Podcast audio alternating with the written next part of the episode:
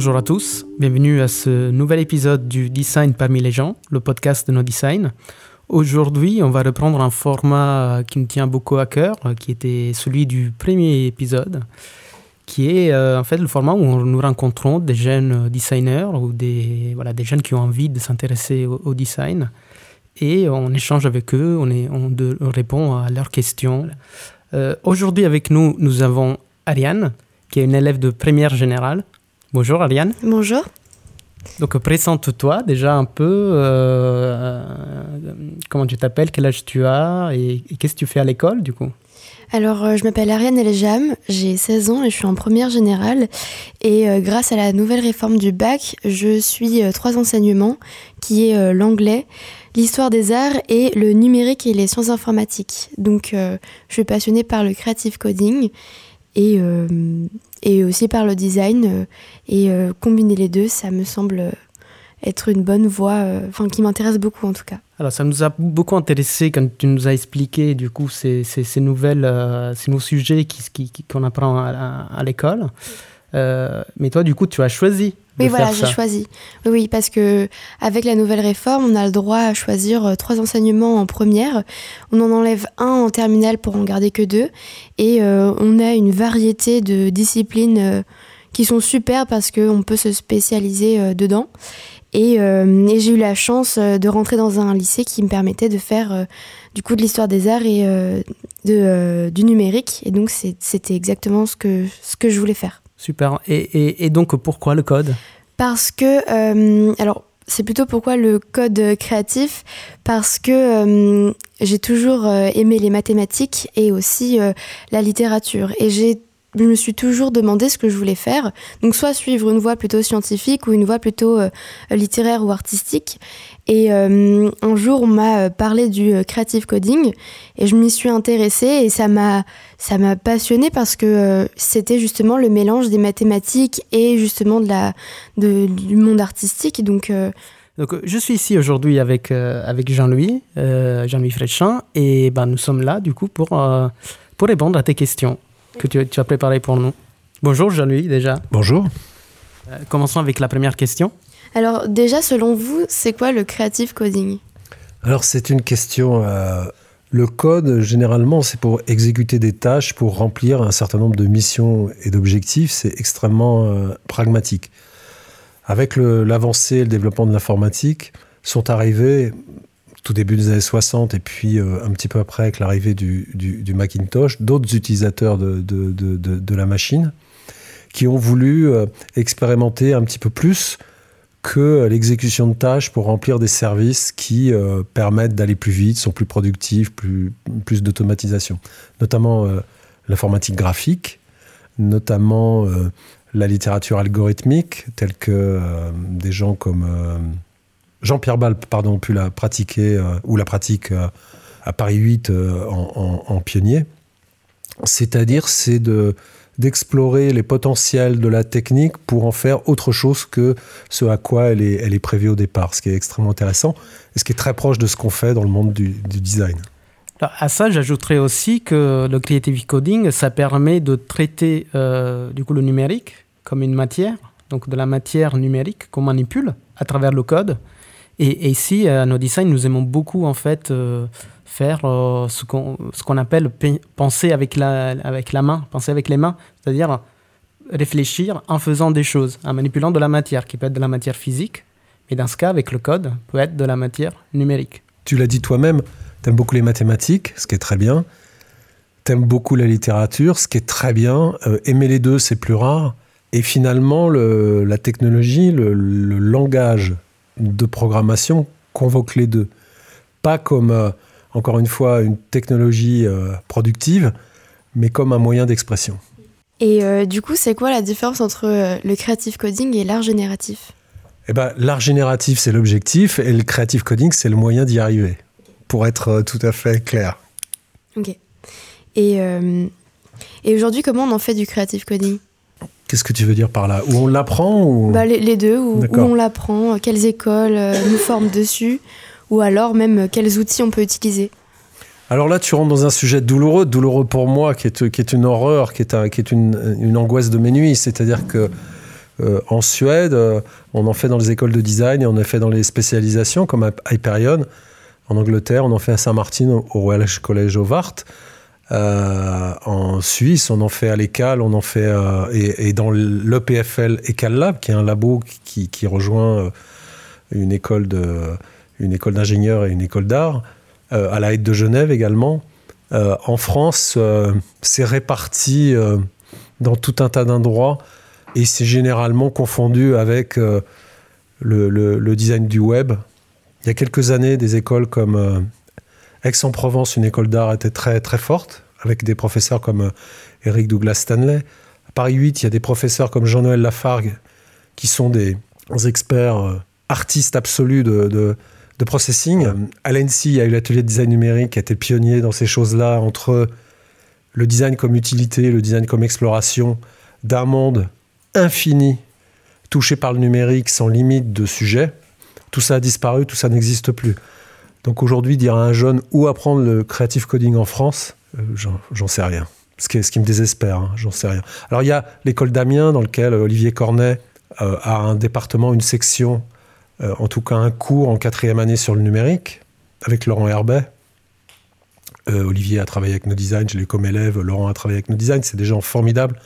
Le studio Figs, qui sont euh, grands studios de, design numérique, graphique, extrêmement intéressants, mais dire à un jeune où apprendre ça aujourd'hui, sincèrement, je ne sais pas.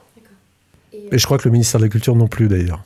Et comment on en vit du creative coding? Quels métiers sont liés à cette discipline? Coder de manière créative, c'est un état d'esprit. C'est-à-dire que ce n'est pas une finalité, c'est des savoir-faire, c'est euh, des outils de, pratique, de projet. La manière de vivre des choses, c'est de transformer ces aptitudes en projets, soit d'expression artistique, soit qui peuvent s'insérer dans l'économie.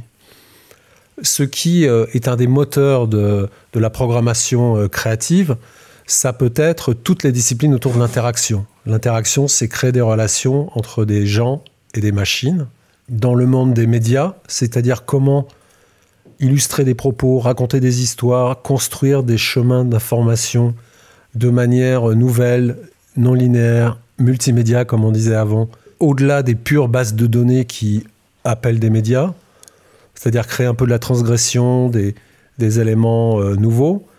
Euh, c'est aussi un marché. Par exemple, il y a très longtemps, euh, j'ai créé les CD-ROM des petits débrouillards, qui sont des expériences interactives autour des sciences, qui ne sont qu'une collection d'expériences simulées, qui ne sont que programmées. Ce pas des médias qu'on appelle, tout est, tout est, tout est programmé. Bah, pour animer des expériences scientifiques avec des petits personnages drôles, voire rigolos, euh, c'est pas du code standard. D'ailleurs, on n'a pas recruté des développeurs, on a recruté des animateurs qui savaient coder, un directeur de production qui était peut-être un des plus grands euh, un des plus grands euh, développeurs créatifs que j'ai rencontré, Denis Chiron, ou Sylvie Tissot, qui est une, une, une, femme ingénieure euh, extrêmement créative, extrêmement structurée, qui travaille sur la physique quantique sur l'informatique quantique, mais également sur de la programmation artistique. Donc non plus dans des CD-ROM, mais euh, dans des, dans des œuvres d'art, clairement. Euh, c'est finalement la place de l'autre qui définit comment on peut utiliser le creative coding et ce qu'on peut faire avec. Mais euh, le creative coding pour le creative coding, il y a bien sûr John Meda, il y a bien sûr Casereas et Ben Fry, les inventeurs de, processing, qui, euh, qui en ont fait un métier, mais comme enseignant, pas tellement comme, comme, comme. Par contre, dans, dans l'industrie, dans les médias, un peu partout, on a besoin de développeurs créatifs, ce qui n'est pas la même chose, c'est-à-dire des gens qui peuvent sortir des spécifications, euh, être dans la proposition et non plus être des concepteurs ou des développeurs, mais vraiment des créateurs. Ça, on en a besoin. Euh, je pense à Antoine Schmidt, qui est un développeur qui a travaillé sur des outils euh, mail pour les stations Next qu'on donnait le, Macintosh, qui est aujourd'hui un artiste numérique qui programme, qui fait des œuvres d'art absolument somptueuses et très sensées, très profondes. Euh, bah, il est artiste, mais il utilise le code pour, pour, pour s'exprimer. Et il y, en a, il y en a plein d'autres. Et vous pensez qu'il y, en a, il y en a beaucoup ou qu'il n'y en a pas assez ou... Je pense qu'il n'y en a pas assez. D'accord. Euh, dans l'art, je ne sais pas si dire qu'il faut plus d'artistes numériques. En tout cas, dans l'industrie, euh, dans les gens, nous, avec qui on aime travailler, il n'y en a pas assez. Il y a quelqu'un qui est très important dans, dans l'histoire d'un design que tu as rencontré, Uroš Petrevski, qui est designer, programmeur, créatif, euh, qui euh, a vraiment illustré la manière, comme le dit Angelo, de travailler le, le code comme une matière, comme un matériau, comme un matériau d'aujourd'hui, pour faire des projets sur la pollution, sur la lumière, sur la musique. Il a même fait une carte de prototypage pour, pour les designers, euh, pour qu'ils puissent faire facilement euh, des objets euh, connectés, drôles, amusants, sérieux, etc. Des profils comme ça, il n'y en a pas assez. Parce que, et c'est pour ça qu'on est très content de t'avoir et qu'on est très étonné qu'on a dit oui tout de suite, des jeunes gens, filles ou garçons qui s'intéressent au numérique, il y en a très peu. La plupart des gens qui sont dans le numérique le sont par défaut parce qu'il y a de l'emploi, mais pas par vocation. À l'école d'art, on préfère faire de l'archi intérieur, on préfère euh, faire des objets, on préfère s'intéresser à l'artisanat, on préfère faire des services, on préfère coller des post-it, on préfère euh, fuir le monde ou penser son monde plutôt qu'agir sur le nôtre. C'est comme ça, j'y peux rien. Euh, et des gens qui, qui, qui ne supportent pas le numérique tel qu'il est, qu'il ne trouve pas assez poétique, assez humain, assez joyeux, assez clair, assez transparent. Il n'y en a pas assez. Et donc vous pensez que c'est euh, parce que les jeunes ne s'y intéressent pas assez qu'il y a aussi peu d'écoles qui forment justement dans le creative coding ou alors euh, c'est parce qu'il n'y a pas assez d'applications professionnelles? Non, je pense que les jeunes ne s'intéressent pas assez au creative coding ou disons à la programmation informatique comme outil d'expression, il n'y a pas assez de modèles. Il n'y a pas assez de professeurs comme le tien qui montrent que le code, ça peut être quelque chose d'incroyable, que ça peut être à la fois le professeur de mathématiques et le professeur de français, et le professeur d'art plastique, et le professeur de musique. C'est-à-dire que c'est quelque chose d'inclusif, pour employer un mot à la mode, le, numérique. Et on ne nous parle pas souvent de ces outils-là comme ça. On nous dit oui, l'informatique, c'est triste, c'est froid, c'est que des 1 et des 0, j'ai pas envie de passer ma vie derrière un écran. Qu'est-ce qui n'a pas été touché par le numérique aujourd'hui? Rien. Mais peu de gens veulent agir dessus. C'est étonnant. Alors, des, informaticiens, il y en a. Des designers, bon, il y en a pas assez et trop mal formés. Et des gens euh, un peu plus euh, artistiques, c'est-à-dire qui mettent de la poésie, de la transgression ou de la critique sur euh, cet espace numérique, il y en a peu. Et le creative coding ou la programmation créative, forcément amène des questions plus profondes, philosophiques, de sens, etc. Donc c'est un espèce de serpent qui se mord la queue. Comme on ne sait pas en parler, il n'y a pas de vocation. Comme il n'y a pas de vocation, les écoles, elles sont pas tellement challengées, donc il se passe rien. Puis les gens qui dirigent les écoles d'art, ou les gens qui sont dans les écoles d'art, sont un peu des réfugiés de la vie euh, telle qu'elle est. C'est-à-dire que le monde des écoles d'art, c'est pas le monde commun. C'est peut-être un monde euh, idéal, je ne sais pas. Mais en tout cas, c'est pas des gens qui connaissent l'informatique ou le numérique peut-être à part la directrice de l'ENSI, qui, vient de ce monde-là, donc qui sait très bien de quoi elle parle. Mais pour les autres, euh, si, la, directrice, encore une femme de l'école d'Amiens, qui a aussi une culture informatique très très forte. Elle a été pionnière dans l'informatique graphique 3D. Et vous en avez déjà cité quelques-uns, mais euh, est-ce que vous avez d'autres références euh, ou des modèles à suivre, des inspirations dans le creative coding?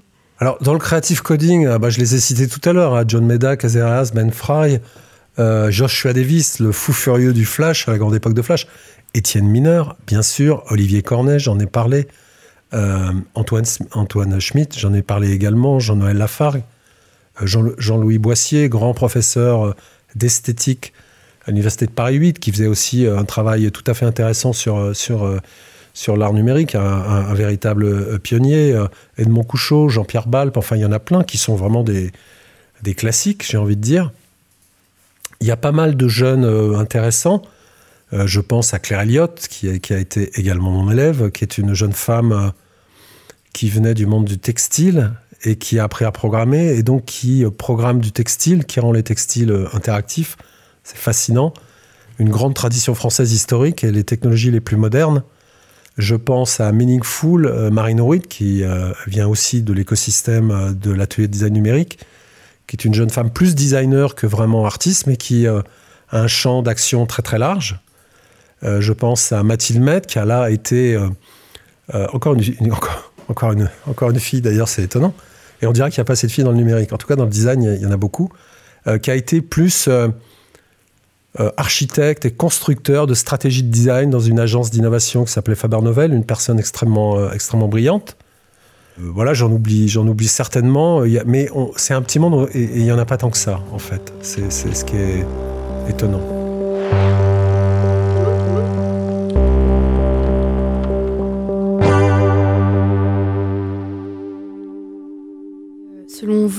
Quel est l'avenir du creative coding?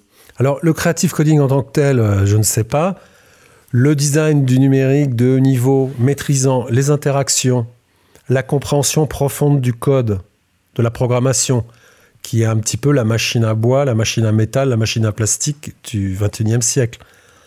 Le code, la programmation, comme on dit en français, c'est le moteur de toutes nos, de toutes nos activités aujourd'hui c'est la révolution de l'information, la révolution de la relation.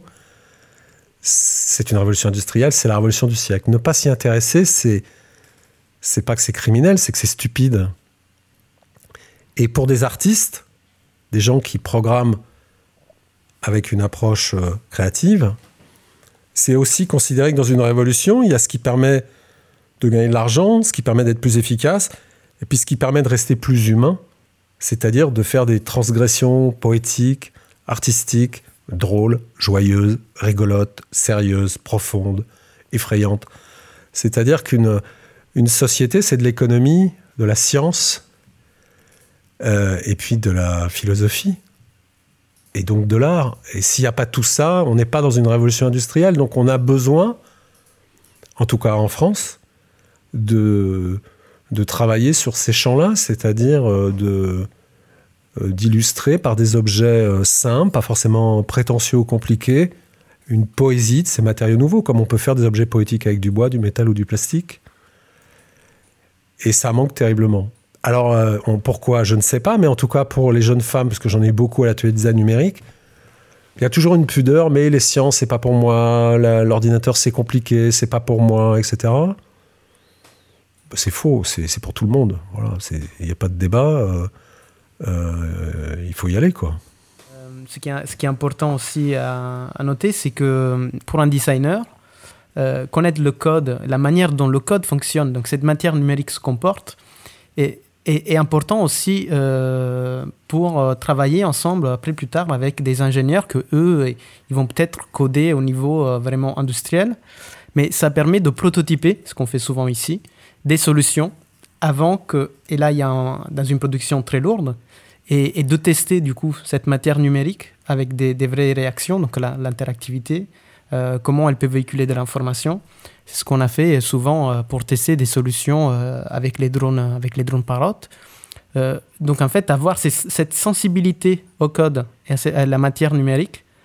si un jour tu vas être designer dans le numérique, ça ne veut, veut pas dire que tu vas coder tous les jours, mais avoir cette sensibilité, ça va, ça va te permettre de euh, voilà, dialoguer avec après des ingénieurs, des codeurs, des développeurs euh, euh, professionnels et, être voilà, au, même niveau avec eux, échanger sur des, voilà, cette avec cette connaissance très, très pratique. Un élément qu'on pourrait ajouter, c'est que avant la Seconde Guerre mondiale, après la Seconde Guerre mondiale, euh, on est en pleine révolution industrielle. Les jouets des enfants, surtout les petits garçons, c'est les mécanos en, métal. Dans les années 60, l'arrivée de l'âge du plastique, le jouet des constructeurs, alors là, filles et garçons, c'est le Lego. On fait des briques, on monte des architectures, etc. Les années 70, l'explosion de la télé, euh, c'est le monde des histoires. On construit plus, on écoute des histoires, on fait des histoires, c'est le monde des Playmobil. Je crois que les jouets d'aujourd'hui, c'est euh, processing, c'est le creative coding, c'est-à-dire qu'on joue avec des programmes pour manipuler l'information. Donc tu es vraiment quelqu'un de ton époque, mais vous n'êtes pas beaucoup, ce qui est inquiétant. C'est-à-dire, la question qu'on pourrait poser, c'est la France vit-elle dans son siècle? En partie oui, puisqu'il y a des élèves dans les écoles d'ingénieurs. Mais vu la pénurie de développeurs, c'est étonnant, on se pose la question. On se pose la question. Et euh, je trouve ça formidable. Quand on a reçu ton CV, on n'en revenait pas dire que la réforme actuelle des lycées, c'est épouvantable, c'est horrible, j'ai des cousins profs, ah, c'est horrible, c'est effrayant. Puis on voit débarquer quelqu'un qui dit grâce à la réforme. Mais non, le code comme moyen de faire une connexion entre les maths et le, français, la littérature, c'est d'une intelligence euh, absolue. C'est extraordinaire. Vive l'éducation nationale. Après, c'est pas. Euh, mon prof fait quand même vachement plus. Euh, enfin, il ne fait pas tellement le rapprochement entre le creative coding et le, la programmation informatique. Euh, mais c'est vrai que quand je suis arrivée dans mon lycée, j'ai tout de suite abordé le sujet. Et après, je me suis rendu compte qu'on travaillait sur des interfaces graphiques. Enfin, que, en fait, tout le chapitre était hyper différent et c'était extrêmement chouette parce qu'il y avait aussi, du coup, un côté créatif et, et artistique, oui. Hmm. Donc c'est toi qui mérites une médaille, c'est ce que tu veux dire Non, ce que je veux dire, c'est que, c'est que dans les, chapitres de NSI, on va jamais voir vraiment le creative coding. Euh, au lycée, on n'apprendra jamais euh, euh, P5JS, processing, et d'ailleurs JavaScript, c'est pas un, c'est pas un, langage qu'on étudie beaucoup, ou du moins on étudie sur un chapitre, ce qui, vaut, qui équivaut à une semaine de, de révision en fait. Alors, ce que, ce que tu viens de décrire, c'est ce que Bernard Stiegler appelait la différence entre l'usage subi et la pratique. C'est-à-dire que tu as, subi un cours et tu l'as pris, tu en as fait autre chose et tu es rentré dans une situation de pratique. C'est-à-dire que tu es allé au-delà et tu as creusé le sillon et tu es allé chercher ce qui t'intéressait dans la matrice euh, initiale. C'est vraiment euh, étonnant de maturité pour ton âge. Je rappelle que tu as 16 ans. Mais ce qui est aussi, ce qui est chouette, c'est que euh, dès la classe de seconde, on a une nouvelle matière qui est apparue euh, bah, grâce à la nouvelle réforme, qui s'appelle euh, Sciences du numérique et des technologies. Et dedans, on a, alors c'est des professeurs qui sont à l'origine des professeurs d'histoire, de physique-chimie, mais qui ont été formés pour nous apprendre d'une part l'histoire du numérique et des nouvelles technologies, et d'autre part, on a un côté pratique. C'est-à-dire qu'on a des travaux à faire et ces travaux, c'est par exemple faire une page de site web avec du HTML et CSS. Donc là, on nous apprend. Alors c'est ça qui est chouette, c'est qu'on nous apprend. Euh, moi, je trouve que le HTML et CSS c'est plus euh, créatif que euh, Python, par exemple. Enfin, du moins quand on parle de Python dans le terminal ou le shell. Et, et donc c'était intéressant de de voir, enfin d'apprendre directement cet aspect euh, bah, d'apprendre directement l'HTML et le CSS. Le, HTML et le CSS, c'est vraiment des, des, des objets, euh, des balises qui décrivent des pages. Donc c'est de la mise en page. Donc effectivement, c'est par construction créative. Oui. Il y a des gens qui savent faire des trucs très moches avec ces balises, euh, il n'y a pas de doute. Mais tu viens encore de nous surprendre. Je ne sais pas si dans ma vie, des élèves qui me parlent de Python, de Shell ou de Terminal, j'en ai rencontré tant que ça finalement. Bon, à part Roche, mais qui était un peu un mutant. Et euh, donc pour poursuivre avec le design d'objets, euh, quel est le lien entre le creative coding et le design d'objets? Qu'est-ce que qu'est-ce que ça apporte euh, au design d'objets, le creative coding? Ça, c'est la question essentielle. Quel est le design qui a le plus de rapport avec l'informatique? Est-ce que le design graphique ou est-ce que c'est le design d'objets? La plupart des gens disent bah c'est le design graphique parce que c'est 2D, c'est des images, donc bah finalement une interface, on met un peu de code et puis c'est bon. Sauf que pas du tout. Un logiciel, c'est une machine. C'est régi par des fonctions. C'est complexe, c'est un objet tridimensionnel euh, avec ses complexités, ses fonctionnements, ses interconnexions, ses engrenages. Donc c'est par nature complexe. Et toutes les écoles dans le monde qui ont travaillé sur le design d'interaction, c'est finalement l'addition du design industriel, c'est-à-dire du design d'objets, euh, l'expression design d'objet, elle est bizarre. Hein. Euh, comme si on disait euh, design de papier ou design de porte. on fait design industriel, c'est-à-dire on fait une conception pour une fabrication d'objets en série à un coût maîtrisé, révolution du Bauhaus, et c'est une forme de complexité. Ça additionné avec l'interaction, c'est-à-dire un changement de comportement total de la machine.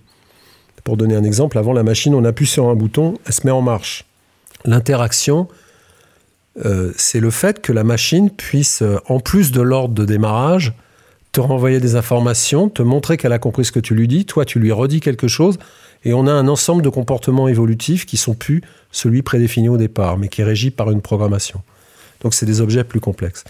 Et cet espace que moi j'appelle le design numérique, c'est-à-dire un contexte, une situation, ça peut être la ville, ça peut être une machine, ça peut être ton téléphone, euh, ça peut être un objet connecté l'interaction, c'est-à-dire la création de relations entre un dispositif et un humain ou entre des humains et des humains via un dispositif. Et la création de représentations. Ce qu'on voit, ce qu'on comprend et la manière dont on va être sollicité. Bon, l'addition de ces trois choses-là, c'est pas une histoire de design graphique, c'est bien une histoire de design d'objets avec l'extension euh, euh, des, régimes d'interaction. Ce que j'appelle le design numérique parce que c'est la caractéristique absolue des objets contemporains. Ces questions de programmation qui vont définir les comportements de ces nouvelles machines, c'est plus des engrenages qui, qui fonctionnent toujours de la même façon tous les jours de l'année, comme un moteur d'automobile. C'est un programme qui va pouvoir réagir à des sollicitations de manière prédéterminée ou, ou quasiment autonome avec de l'IA et, les réseaux de neurones euh, pour avoir des relations avec les humains. Euh, le rapport, il est direct. Ce sont des objets complexes que l'on peut programmer avec des comportements et qui n'ont pas un fonctionnement récurrent, mais plutôt contextuel. Et donc on est dans le monde moderne, là. On est vraiment dans les objets d'aujourd'hui. Et, ces objets numériques, ces produits numériques, on les reconnaît aussi euh, par le fait qu'ils sont des outils.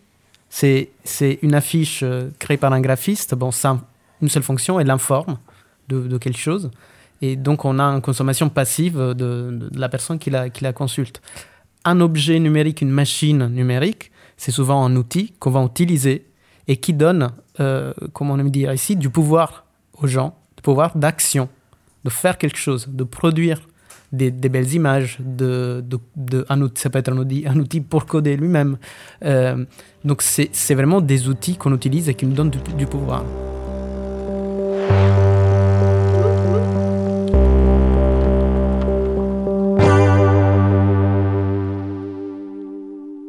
Comment vous utilisez le creative coding dans votre studio de design numérique? Alors, on s'utilise d'abord nous-mêmes parce qu'on est créatif. On a toujours l'obsession et c'est, tu nous as entendu parler, euh, on est en train de faire un produit dans la ville pour se déplacer. Il y a l'obsession de créer des, des transgressions, c'est-à-dire de ne pas être dans des réponses littérales, dans des réponses standardisées, qui sont intéressantes parce que les gens ont l'habitude des réponses standardisées. Les gens sont habitués à Google. Bah, faire quelque chose différent de Google, c'est forcément prendre un risque de compréhension. Euh, mais on essaye toujours de, d'explorer les nouveaux possibles et de montrer que même un outil qui semble une commodité, il peut être un objet culturel. C'est-à-dire, il dit Je suis d'ici, je suis de Paris, euh, cet objet va servir à visiter Paris en l'occurrence. Et donc, ça peut pas être comme à San Francisco. C'est pas que Paris est meilleur que San Francisco, mais c'est qu'ici, c'est ici, San Francisco, c'est là-bas. Et j'aime les deux villes. Mais Paris peut pas être comme San Francisco. Alors, comme Google est déjà à San Francisco, euh, si on fait un outil à Paris pour se déplacer dans la ville, il faut qu'il ait une petite spécificité locale. Mais c'est naturel pour nous parce qu'on est d'ici. Donc, bah, alors je dis pas qu'on met des baguettes de pain sur Google Maps, c'est pas ça, c'est un peu plus subtil, mais des, objets comme ce sur quoi tu as travaillé euh, cette semaine, ou, les CD-ROM, ou, ou IO, ou, ou, le cas de photo DIA, on aime bien quand le, le code il exprime quelque chose, il exprime un déplacement, une, euh, une dimension physique, une dimension d'inertie, qu'il a une existence propre, qui n'est pas définie que uniquement par ce qu'on voit, mais par encore une fois le comportement de l'objet. On a même fait des objets vivants, des objets chiants, c'est-à-dire des objets qui avaient un comportement euh, bon, euh, quand il y a du bruit, ça s'allume, puis quand il y a du silence, ça s'éteint. Ça, c'est un peu facile. Notre objet, c'était plutôt l'inverse. Quand il y avait du bruit, il s'éteignait parce qu'il voulait la paix. Puis quand c'était le silence, il se rallumait et disait Je m'ennuie, venez me boire de comportements non, non rationnels. Bon, euh, l'automatisation, c'est quand il n'y a personne, tu t'éteins, quand il y y a du monde, tu allumes. logique. Mais avoir un objet, avoir une relation avec lui, c'est-à-dire quelle relation on a avec les objets? Euh, Comment vit-on avec? Est-ce qu'ils ont une importance Le fameux objet inanimé, avez-vous donc une âme et la force d'aimer? De Lamartine? Bah, Avec la programmation créative, on peut donner une vie aux objets. Un comportement qui peut être gracieux, qui peut être élégant, ça s'allume doucement, ça, ça s'éteint doucement, mais donner de l'émotion au code par, des, variables ou par euh, des objets, euh, euh, etc., des objets informatiques, hein, je parle, c'est important. Donc voilà comment on... Il y a, y a les architectures, c'est très important pour nous, parce qu'on peut être créatif dans les architectures, la fameuse démonstration élégante du prof de maths. Puis ensuite, il y a les, petits, les petites finitions avec le code qui donnent une qualité, pas graphique, mais comportementale aux choses. Et quelles sont les qualités requises pour euh, faire du design numérique? Aimer le futur, euh, être curieux, sortir de ces assignations à résidence. T'es une fille, c'est pas pour toi. T'es un mec, ceci. Euh, t'es poète, le numérique, c'est pas pour toi. Euh, t'es un gros dur, toi, t'es fait pour la matière, le numérique, c'est pas pour toi. Enfin, puis d'avoir envie, tout simplement. Pas simplement d'en parler, mais de savoir le faire. Donc ça, ça s'apprend pas dans les écoles, malheureusement. Bien qu'on rêve de faire une école où on pourra apprendre ça, qui est pour moi l'école du du siècle. On doit voyager dans un monde inconnu. On va partir dans un bateau. Qu'est-ce qu'on emmène avec nous pour pouvoir adresser l'inconnu? On ne sait pas. Donc il faut faire une école un peu bizarre, mais qui n'existe clairement pas chez nous. Et comment vous jugez la qualité d'un design? Pour nous, c'est la cohérence par rapport à une question posée ou à une proposition faite. Un, beau design, c'est euh, quelque chose qui a du sens dans un contexte, dans une histoire, dans une modernité, dans un service rendu aux gens. Par exemple, les bus à Paris sont bleus. Dans l'absolu, c'est un beau bleu. Sauf que Paris, euh, les bus sont verts depuis toujours parce que le mobilier à Paris était vert. Haussmann avait décidé que le mobilier était vert. Et Haussmann a inventé euh, quelque part la forme de la ville européenne moderne. On se perd, on se repère, on est structuré. La représentation, c'est sur le commun et pas sur l'individu. Et c'est sur l'espace public, avec l'invention du mobilier urbain. Donc passer les bus du vert au bleu, c'est créer son inculture et dire j'emmerde le contexte. Ça cache Paris, pour moi, c'est ça avant tout. C'est pas respecter le contexte d'où on est. C'est comme si on disait les bus rouges de Londres, on va les peindre en vert pomme. Ben non. Les taxis new-yorkais jaunes, on va les peindre en violet. Il y a une histoire de ça. Il y a des, le cinéma, un imaginaire. Je parle pas d'identité rabougrie. Euh, il y a un imaginaire, tout simplement. Et l'imaginaire, c'est la poésie de la vie, c'est d'être bien quelque part. Et ça, ça fait partie des, des, des, ingrédients qui font un bon ou un mauvais design. Et comment se déroule le processus dans la création euh, en design d'objets ou design numérique s'il y en a, s'il y a une différence? Alors il n'y a pas de différence en fait. C'est toujours les mêmes questions. Pourquoi ça existe? Les enjeux, c'est-à-dire à quelle réponse ou quelle proposition fait-on Pourquoi ça existe Pourquoi cela devrait-il exister C'est pas forcément résoudre des problèmes, c'est se poser la question de euh, il y a un contexte, il y a des défis, où il y a des solutions dont personne ne parle qu'il faudrait proposer. C'est la genèse du projet. comme disait euh, André Abranzi, c'est la métaphore générative, c'est ce qui va t'inspirer. Ensuite, le à quoi ça sert, c'est se poser la question des usages, de... donc il faut que ça soit clair. Puis la dernière étape, c'est comment ça marche et comment rendre tout ça extrêmement clair. Et la démarche est toujours la même, c'est enjeu, objectif, proposition finalement. C'est assez structuré comme ça. C'est quoi le contexte? Quel défi on a à résoudre? Qu'est-ce qu'on se donne comme axe de solution et, et, comment on le fait? Nous, on veut mettre la démarche du design dans le monde du numérique. Donc on a la même méthode en fait quand on fait de l'objet et quand on fait du numérique. Et puis les objets d'aujourd'hui, c'est des objets dans lesquels on a enlevé les fonctions mécaniques et dans lesquels on a mis des fonctions informatiques qui délivrent des services. Donc finalement, un objet un service et le moteur numérique, c'est la même chose aujourd'hui. L'objet, c'est plus qu'une interface.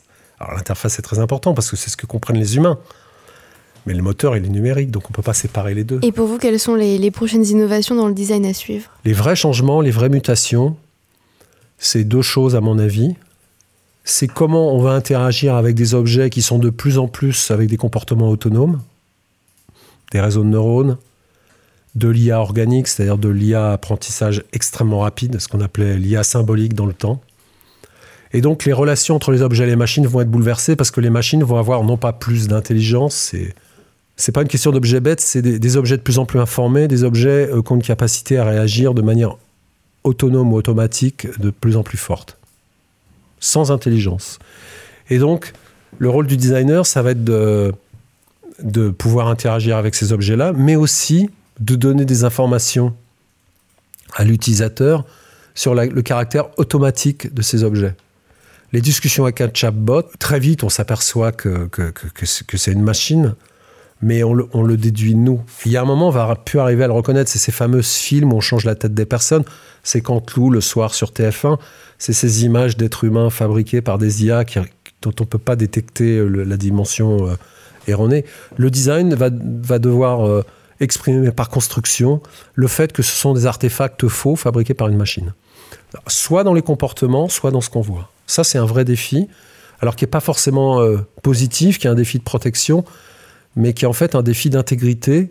Je ne veux pas parler d'éthique et de morale, mais d'intégrité dans la, relation qu'on a au système technique. Si on est exclu des systèmes techniques, on les utilise plus, on les aime plus. C'est le rejet de Facebook en ce moment. Donc il faut une forme de transparence des moteurs qui les font vivre euh, pour qu'on puisse avoir une relation, euh, disons, euh, amicale sur la durée avec eux. Sinon, on n'est pas dupe. Bon. Mais la technique a aujourd'hui des moyens de nous piéger. Donc c'est un véritable défi, mais pour ça, il faut être un peu expert du sujet. Un réseau de neurones, c'est formidable. C'est pas si compliqué que ça, mais il faut pouvoir en parler. C'est pas explicable, on a des résultats, on sait pas trop pourquoi. L'IA symbolique est plus explicable. Bon, il faut pouvoir rentrer dans ce niveau de débat.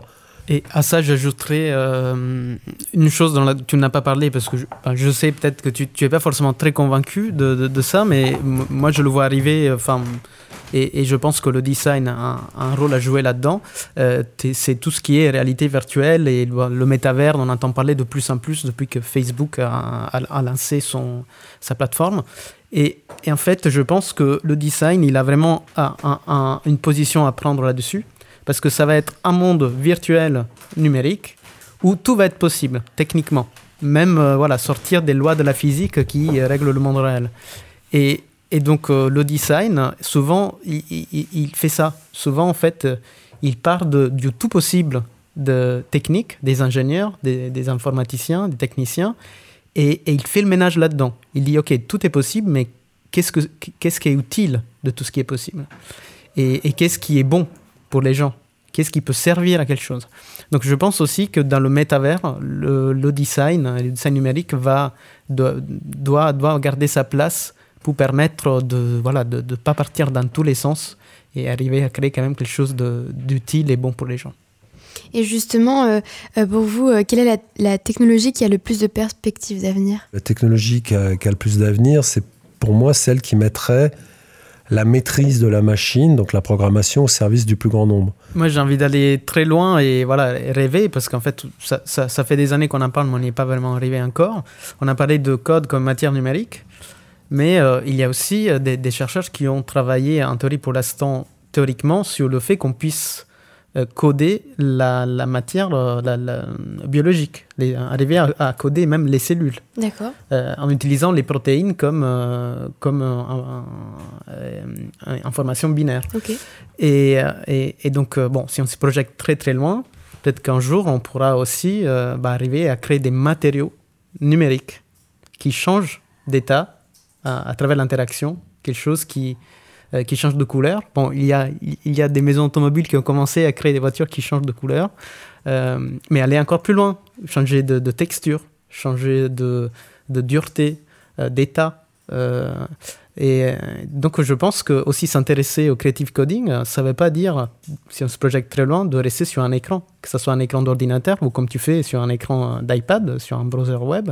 Peut-être qu'un jour, savoir maîtriser cette matière euh, euh, géré par le code, ça voudra dire aussi euh, pouvoir contrôler la matière physique.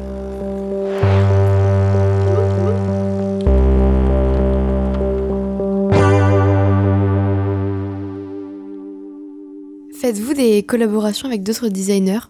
Alors oui, on fait des collaborations avec d'autres collègues, souvent avec des cabinets d'architecture, parfois avec d'autres designers.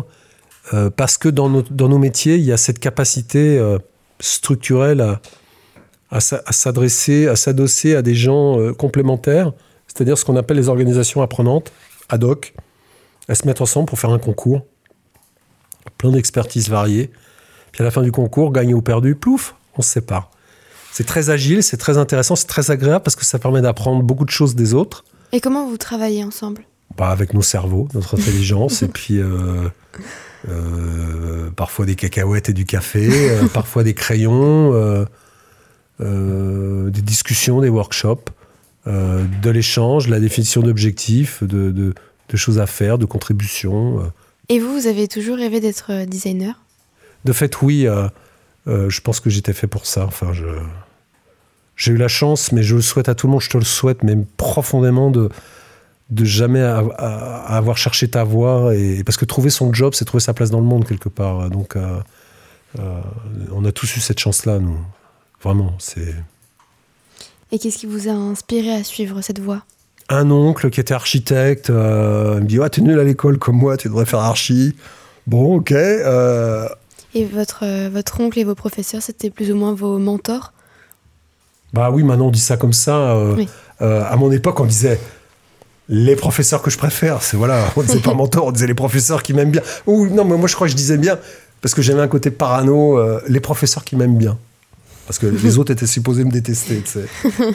Et euh, qu'est-ce qui vous plaît le plus dans votre travail et qu'est-ce que vous détestez le plus? Ce que j'aime le plus, c'est mes, mes, collègues. Une équipe vraiment formidable. Euh, les projets, la liberté. On a quand même la chance de. On fait, on fait peu de projets alimentaires, on fait que des projets qui nous plaisent. Et euh, quelle est la voie à suivre pour une étudiante qui veut devenir designer?